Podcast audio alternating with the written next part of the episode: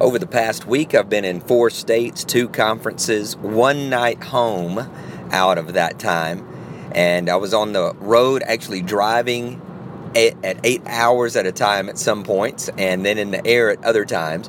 And so this morning when I woke up, I'm home again, and it's time to go to the gym. Well, after all that travel, I don't actually feel like it. I'm not really motivated to go back and do a hard workout today.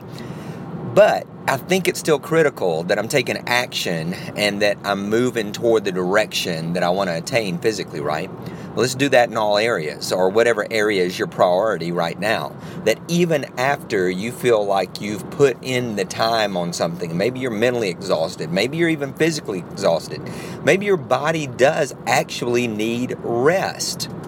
But if we get it out of its focus, if we we reprogram it with something different, like it's okay to skip or it's okay not to do that, unless we're very specific, unless it's not an excuse, unless we say, the reason I'm not doing this today, I'm not doing X, is because.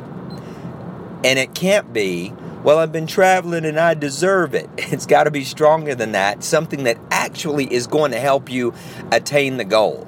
So if I was to say I'm not going to the gym this morning because my body's tired and I don't want to risk injury and I need to make sure that I'm fully recuperated before I get back in and I can utilize my workout to the highest extent. You know, I could say something like that. It's still a little bit of an excuse, I would think, but at least it's something a lot more legit then I don't feel like it. I don't feel like it is like a bad reason to not do anything.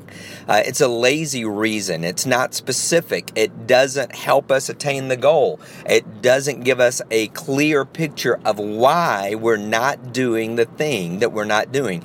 And when we decide to skip, we need to be able to say, I'm not skipping so that I will be in a better position to do the thing that I'm skipping at this point. Not, I don't feel like it, or I'm unmotivated, or I can just wait till later.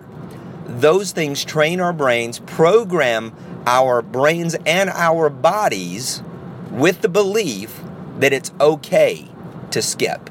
And it's not, unless we have a valid reason, a specific reason that our minds, our hearts, our bodies can say, yeah, that's the truth. And that's why it's okay to skip. Otherwise, keep going, keep pushing, keep striving. Success is not an accident. PaulBEvans.com.